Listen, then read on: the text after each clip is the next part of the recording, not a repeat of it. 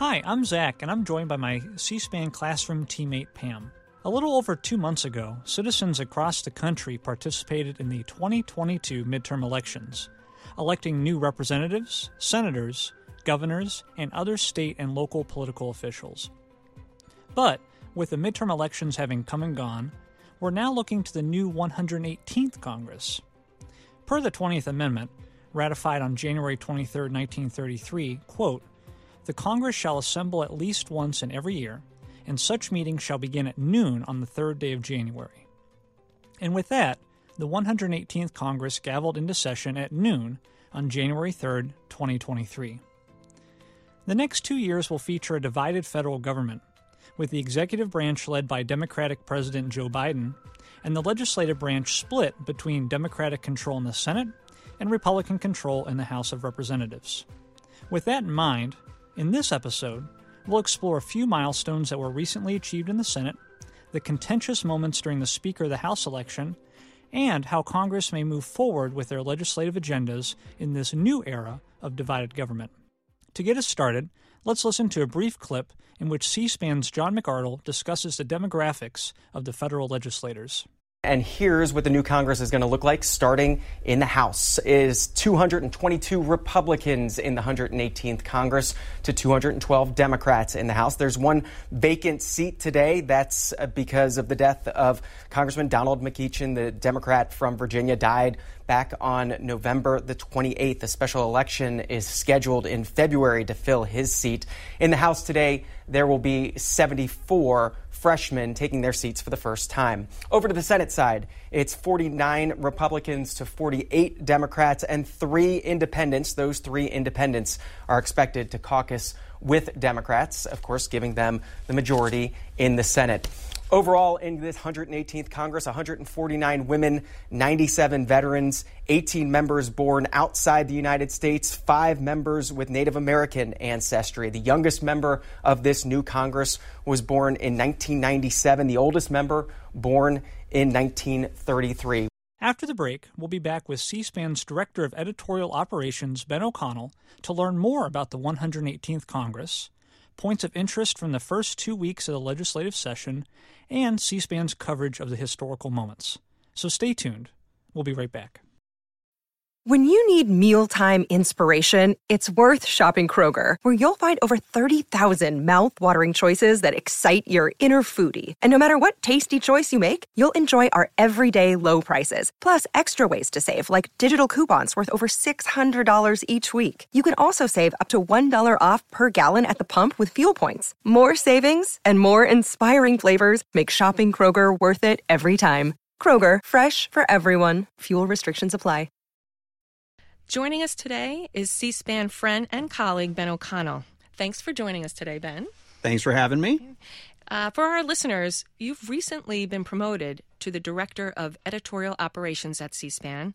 Can you talk a little bit about your background and your role here? Sure. Uh, I have been with the network for almost 22 years. Uh, 22 years in in the next few days at some point.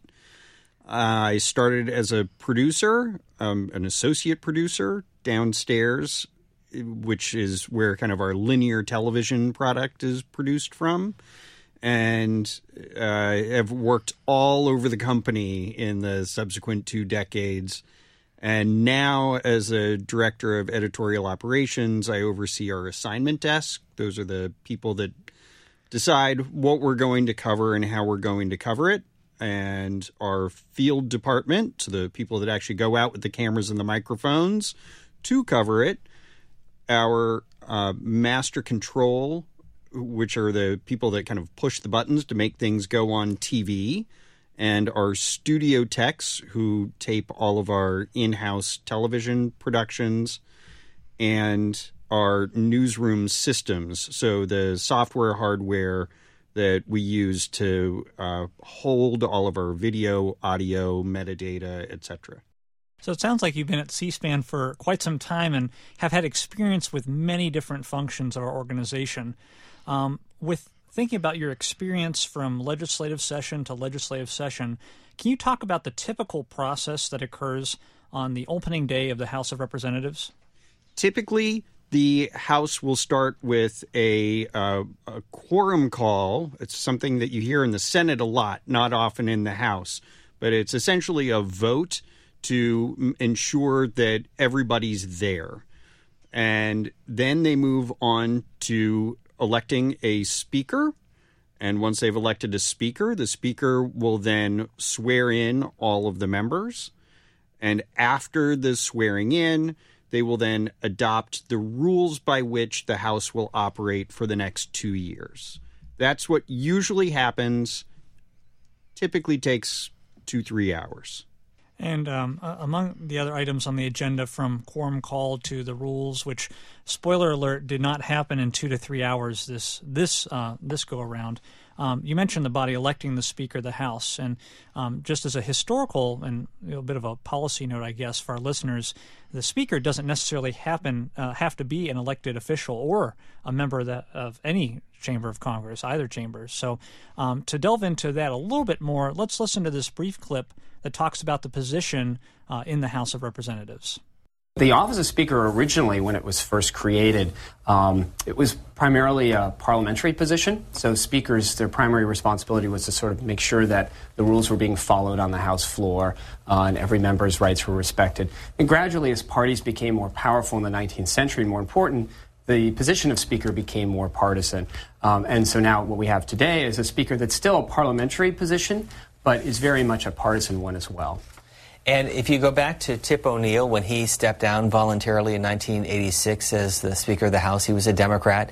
He left during the uh, sixth year of the Reagan presidency. Since then, every Speaker, beginning with Jim Wright and going through to uh, John Boehner's decision to step down, has left, but not on his or her own terms. That's right. Every Speaker since O'Neill has either um, they've either lost their House seat, as happened to Tom Foley, or their party's lost a majority, so they're no longer Speaker, as happened, for instance, with Nancy Pelosi, or um, they have felt compelled to resign. And so it's, a, it's no longer a position that you can expect to hold for a long, long time. So uh, I think it's fair to say that millions of people across the country tuned in to C SPAN and watched the recent Speaker of the House election make its way through five days and 15 rounds of voting. So, Ben, can you talk about what made this iteration of the speaker election unique this go around? For the first time in a hundred years, the speaker election went more than one round. So, Pam, as you just said, this time it went 15 rounds spread over five calendar days, which is uh, not typical to say the least. And as we talk about the process of how members cast their votes, uh, can you explain what people were seeing, like live in action, as they were tuning into C SPAN, how the votes were cast? The votes are done as a roll call where the clerk of the House or the voting clerk would call the names of each member one by one in alphabetical order. Uh, they're not doing it by party. They're not pushing buttons to register a vote silently. It's not a secret ballot. They actually stand up and say, who they are voting for. Yeah, you know, and when uh, we're doing our research about this, just learning about how that changed over time, and would that be an option if the uh, members did cast their votes secretly, and um, how that strategy can kind of impact uh, the outcome? So, shifting gears slightly, um, you had discussed previously about quorum call with uh, the first day of the House of Representatives. Um, talked about your your varied experiences, Ben, um, through C-SPAN. But since I'm new to the company, um, I'm still learning a little bit about the history of C-SPAN and uh, the many great individuals that work here. With that said, I stumbled on your LinkedIn profile and saw that you served as a press secretary for the U.S. Senate. Uh, can you share a little bit about that experience? Sure. Uh, not too long out of college, I came to Washington, D.C. to work for U.S. Senator, initially as a legislative correspondent, someone who writes back to constituents who write in about issues or with problems. And uh, then moved into the press office. I was a deputy press secretary and later press secretary. Worked in that body for about four years it is extraordinarily different than the House, whereas in the, the House, every two years they need to readopt rules. The Senate is a continuous body. it does not dissolve between Congresses and doesn't need to adopt a new rules package every time uh, they come back into session. So, Ben, you, you talked uh, a little bit about the, the difference between the House and Senate, um, and it, it, was maybe less noteworthy this year um, in the, the first day of the Senate compared to the House Speaker election, um, but there were still some very important milestones this year uh, in the Senate chamber, uh, with Senator Mitch McConnell of uh, Kentucky becoming the longest serving party leader in the Senate. Um, for our listeners, we'll post a video and a link to his remarks on our podcast site. But another moment that captured attention is when Senator Patty Murray of Washington was elected as the Senate President pro tempore the first female to hold a position and who is third in line to the presidency. We have a C SPAN clip of the process in which Senator Murray formally becomes the Senate President pro tempore. Let's listen. Madam President, I ask unanimous consent the Senate proceed to the consideration of Senate Res 3 submitted earlier today. The clerk will report the resolution. Senate Resolution 3 to elect Patty Murray, a senator from the state of Washington, to be President pro tempore of the Senate of the United States. The clerk will report the resolution. The clerk has read the resolution, and is there any objection to proceeding to the measure? Without objection, the Senate will proceed. I ask unanimous consent that the resolution be agreed to, that the motion to reconsider be considered made and laid upon the table with no intervening action or debate. Without objection, if the senator from Washington will present herself at the desk, I will administer her oath of office.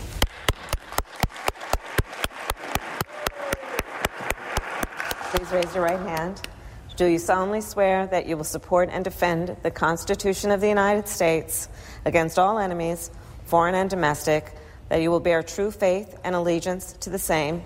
That you take this obligation freely without any mental reservation or purpose of evasion, and that you will well and faithfully discharge the duties of the office upon which you are about to enter. So help you God. I do. Congratulations. Congratulations.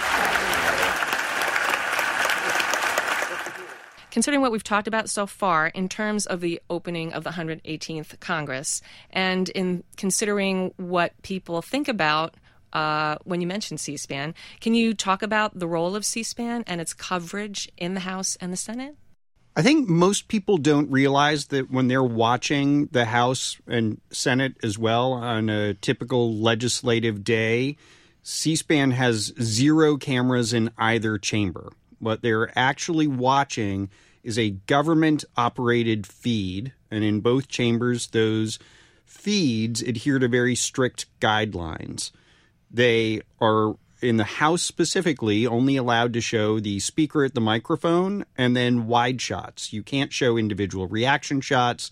You can't show members, or they can't show members uh, walking up and down the aisles, negotiating with one another, speaking with one another in the back of the chamber, or sitting next to one another and talking.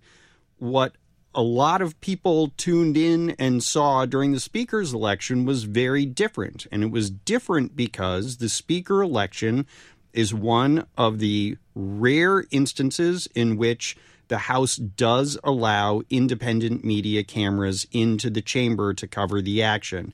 In this case, it was C SPAN cameras. Every two years for speaker elections, it's uh, C SPAN cameras. You'll also find other media outlets allowed in during something like a joint session, either for a State of the Union address or a few weeks ago when Ukraine's President Zelensky was in town.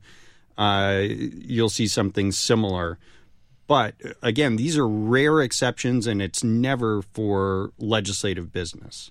So, outside of the rare exceptions, while C SPAN has asked party leadership on both sides of the aisle repeatedly uh, th- throughout history um, to allow us to, uh, uh, I guess, have those rules changed and broadcast something other than that government feed, that static shot, um, one of the outgrowths of the recent uh, Speaker, of the, uh, Speaker of the House election has been renewed discussion about revisiting the possibility of placing our own cameras in the chambers for regular legislative business. Um, for example, Representative Chip Roy, Republican from Texas, commented on the issue during his recent appearance on CNN's State of the Union program, uh, stating that C SPAN's coverage was, quote, a good thing for our democracy and our republic. Um, so, thinking about that, um, so thinking about the different proposals that have been put forth from both sides of the aisle for C-SPAN to control its own cameras, um, thinking about the letter that our um, co-CEO Susan Swain sent to Speaker of the House McCarthy. Um, do you think there is a viable opportunity for C-SPAN to control the cameras in one or both of the chambers moving forward? Well, so I, I should start by saying we send a letter every time there's a new speaker requesting that our cameras be allowed in the chamber. And speakers of both parties for decades have either denied or ignored our request. So it's not new for us to send such a letter. In fact, I, I thought this might be the first time that we wouldn't send a letter because it just felt like kind of a waste of time. But given the comments by Congressman Roy, Congressman Gaetz, Congressman Pocan, members from both sides of the aisle who were very supportive of us having our own cameras in the chamber, we did wind up sending such a letter, and I'm guardedly optimistic that something may actually come of it. In addition to our coverage of the floor proceedings, uh, we have other things that we cover too in our networks. Um, can you talk about the hearings or the speeches or press conferences so that listeners know there are other things besides those uh, floor appearances that they see? Sure. So I had mentioned that those the, the uh, coverage of the legislative days in the House and Senate are government operated feeds. That is not true for hearings. That is not true for speeches out off the uh, respective bodies' floors. Anyway, news conferences, White House coverage. All of that is our cameras, or at least cameras that are controlled by other journalists, and we have a lot of it. Uh, one of the arguments that we have heard against having our cameras on the House floor is that we will somehow disrupt the nature of what they do. Um, the late speaker Tip O'Neill said that we may show members picking their nose and scratching their fannies when asked by Brian Lamb, the founder of C-SPAN, why they wouldn't allow our cameras. And, and the fact is that our crews are on the Hill every single day when Congress is in full swing, covering the hearings, covering the press conferences, covering the uh, appearances of, of these members, and we're not doing that. We're not playing gotcha with them. We just want full transparency. We want Americans to be able to see their legislators at work in a way that actually shows you what they're doing, unlike what one gets from the government operated feed. That's such a, a critical just availability for students in classrooms across the country as they're trying to understand, as they're trying to make uh, informed opinions uh, about the many different happenings in Washington and across the country. We sincerely thank you for your time today, Ben. Um, and as a reminder for our listeners, you can access all of the programs, all the different hearings and press conferences and coverage of Congress, as Ben just mentioned, on cable TV at cspan.org, on our free C SPAN Now video app, or on the radio. You can also follow along on our social media channels, so there are lots of ways to engage and stay informed. We'll continue our conversation and close out this week's episode after the break. We'll be right back. Thanks so much for having me. Recently on C SPAN's Washington Journal, we had American Enterprise Institute's senior fellow Philip Wallach on as a guest to talk about the history of divided government. He highlights the meaning of, quote, regular order, how it has declined over the years in both chambers, and the impact it has had on legislation and the process of working through committees. Let's take a listen. Explain what regular order is, and when was the last time we had regular order? Right. So, regular order is the idea that um, legislation ought to be carefully worked up through deliberation in the committees and then brought to the floor and debated some more on the floor with a chance for members to offer amendments and then finally voted upon by the whole chamber.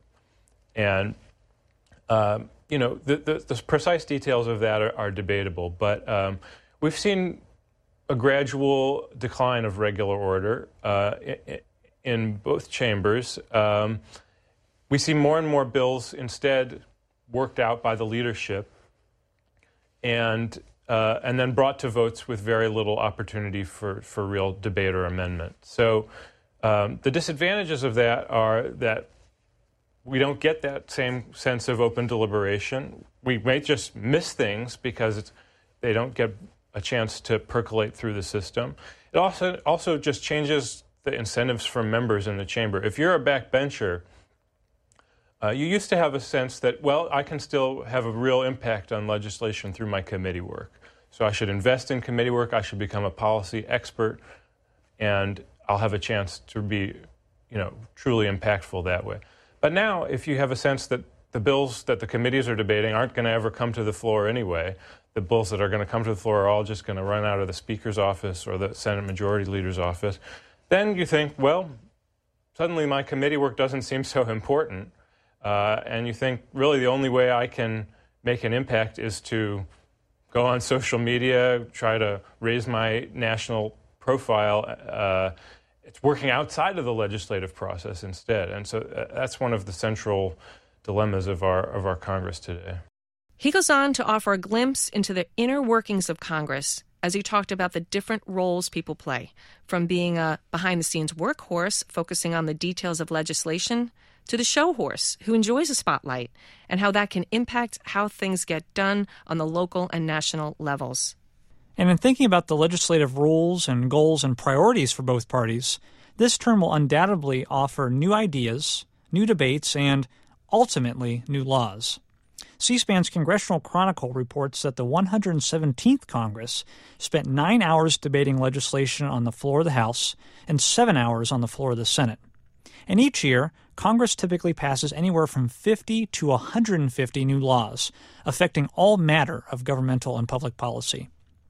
And you can stay up to date on the latest happenings of the 118th Congress in both the House and the Senate by tuning into C SPAN's Washington Journal morning program, in which we host members of Congress, journalists, and policy experts to discuss the hot topics of the day, from congressional oversight to the debt ceiling and everything in between. While the excitement of the new Congress may have waned, C SPAN stands ready to provide unfiltered and unbiased coverage of the happenings on Capitol Hill. From gavel to gavel coverage of both the House and the Senate, to live streams of hearings and speeches, C SPAN is your source to stay up to date to the actions of your legislators and the federal government. You'll find all of the resources that we highlighted in this episode and more on our featured resources page at www.c-span.org forward slash classroom. And if you would ever like to connect with our team to learn more about what we have to offer to teachers and students as part of C-SPAN Classroom, please email us anytime at educate at c-span.org. And that's it for this week. Please remember to like and follow our podcast wherever you listen so you don't miss our next episode. Until then, thank you for joining us.